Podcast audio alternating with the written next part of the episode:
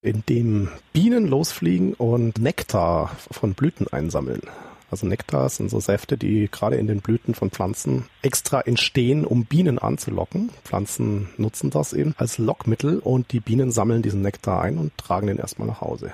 Dann, wenn der Nektar bei den Bienen zu Hause ist, dann entziehen die Bienen dem Nektar Wasser, also die trocknen den eigentlich, weil er so eigentlich noch zu nass wäre. Und wenn er dann trocken genug ist, dann lagern die Bienen den ein und machen noch einen Wachsdeckel drauf und das ist dann der Honig, den ich dann raushole.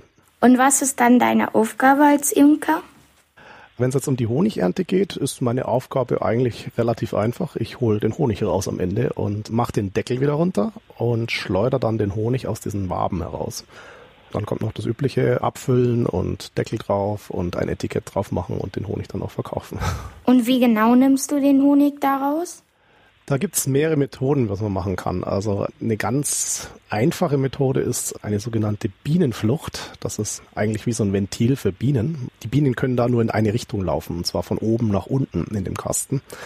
Und nachdem der Honig oben ist, baue ich einfach dieses Ventil da hinein und dann können die Bienen nur noch nach unten laufen und nach einem Tag ist dann dieser obere Teil des Kastens leer und ich kann den Honig einfach runternehmen.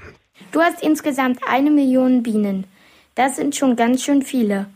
Wie oft wirst du bei deiner Arbeit von ihnen gestochen? Das ist unterschiedlich. Es hängt vom Wetter ab. Wenn es gutes Wetter hat und viele der Bienen unterwegs sind, um eben Honig zu suchen, dann werde ich meistens gar nicht gestochen sogar. Es kommt hin und wieder vor, dass ich einfach nicht aufpasse und nach irgendeinem Werkzeug greife oder den Kasten falsch anpacke und nicht genau hingeguckt habe und dabei dann gestochen werde, weil ich irgendeine Biene eingeklemmt habe. Das passiert hin und wieder. Wenn das Wetter schlechter wird, dann werden die Bienen ein bisschen schlechter gelaunt und äh, sind auch mehr zu Hause dann. Dann kommt es öfter vor, dass ich gestochen werde. Wie viele Bienenstiche kriegst du denn im Jahr?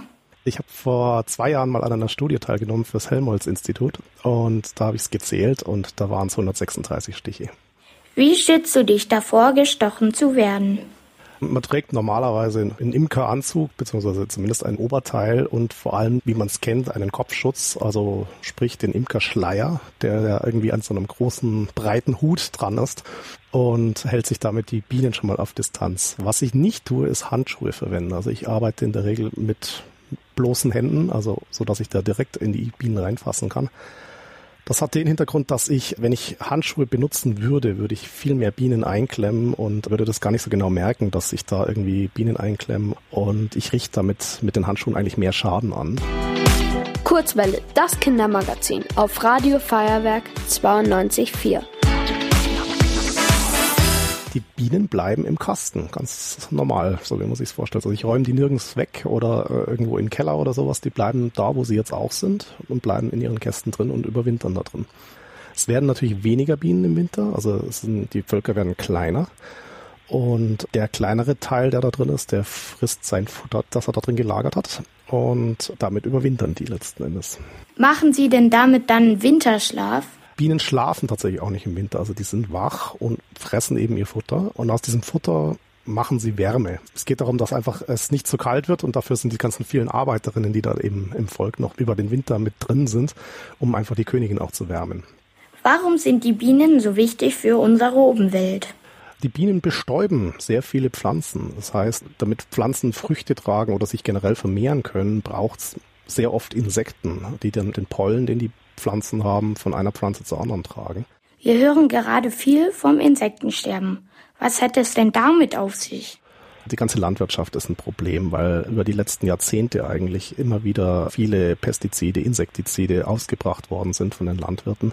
Dadurch, dass einfach die gezwungen sind, möglichst viel Getreide, Mais, was auch immer sie anbauen, dass sie da möglichst viel davon kriegen und dass die Insekten ihnen nicht die Pflanzen kaputt machen. Hat natürlich den Nachteil, dass die Insekten dabei sterben, wenn die natürlich diese, diese Gifte abkriegen. Und das hat in den letzten Jahren zu einem gewaltigen Insektensterben geführt.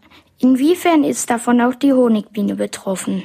Die Honigbiene ist davon auch betroffen, weil die auf verschiedene Pflanzen, die auch die Bauern aussäen, auch diese anfliegt, um dort den Nektar einzusammeln und auch den Pollen einzusammeln, den diese Pflanzen haben. Und wenn es natürlich blöd läuft und der Bauer genau in diesem Augenblick dann seine Insektenschutzmittel ausbringt, also sprich auf die Pflanzen sprüht, dann sterben natürlich da auch die Bienen. Oder sie sterben nicht dran, aber sie werden so weit geschädigt, dass sie zum Beispiel nicht mehr nach Hause finden. Dankeschön für das Interview. Gerne.